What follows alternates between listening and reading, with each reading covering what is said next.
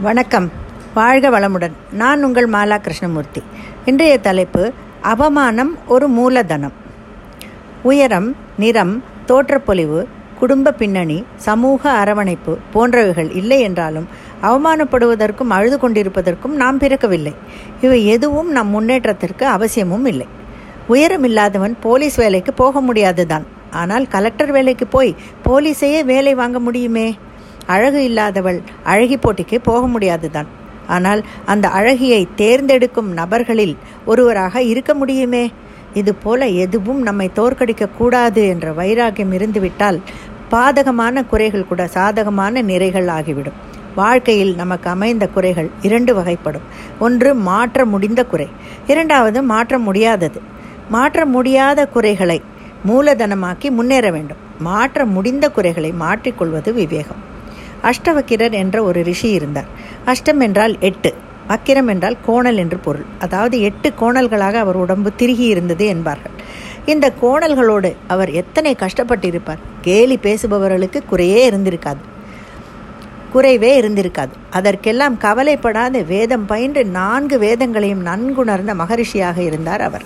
ஒரு முறை மகாராஜா கூட்டியிருந்த வேத சதஸ் அதாவது வேத வேதம் படிப்பவர்கள் விவாதிக்கும் இடம்.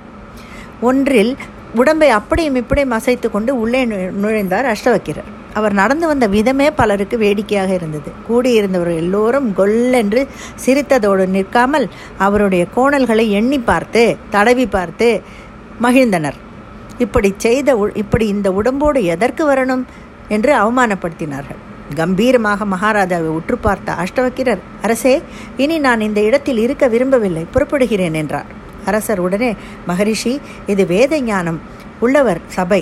இங்கே தாங்கள் தங்கள் வித்வத்தை வெளிப்படுத்த வாய்ப்பு தருகிறேன். கொஞ்சம் பொறுங்கள் என்றார். அஷ்டவைக்கிறர் எல்லோரையும் கம்பீரமாக பார்த்தபடி சொன்னார். இது வேத விற்பனர்கள் கூடும் சபை என்று நம்பித்தான் நானும் வந்தேன். ஆனால் இதுவோ செருப்பு தைப்பவர்கள் சேர்ந்திருக்கும் இடமாக அல்லவா இருக்கிறது?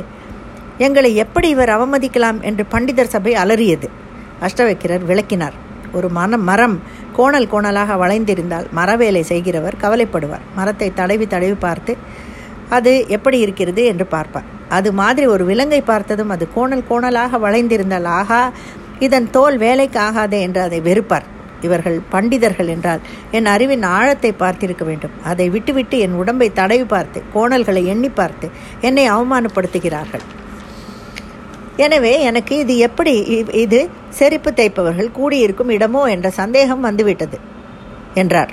அஷ்டவக்கிரர் இப்படி சொன்னதும் சபை மன்னிப்பு கேட்டது. அஷ்டவக்கிரர் பட்ட அவமானம் அவருக்கு மூலதனமாக அவரோட வித்வத்தை வெளிப்படுத்த உதவியது. உடலில் ஊனம் இருக்கலாம் மனதில் ஒருபோதும் ஊனம் இருக்கக்கூடாது. குழந்தை மாற்றுத்திறனாளிகள் ஓட்டப்பந்தயம் நடந்தது. கட்டை காலோடு சிலர் ஊன்றுகோலோடு என்று ஓடினர். அதில் ஒரு சிறுவன் கீழே விழுந்து விடுகிறான். அவனால் துணை இல்லாமல் எழ முடியவில்லை.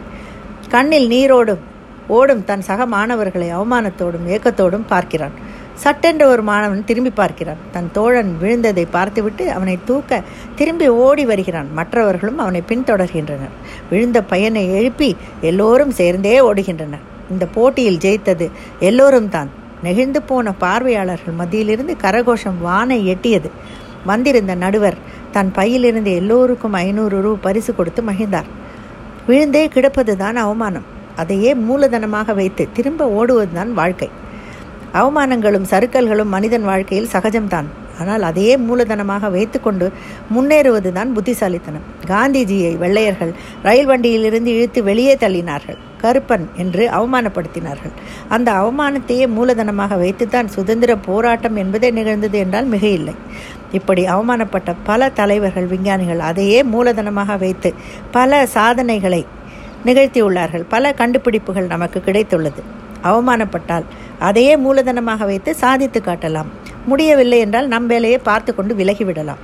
சூப்பர் ஸ்டார் நடித்த அண்ணாமலை படத்தை மறந்து விடாதீர்கள் நன்றி வணக்கம்.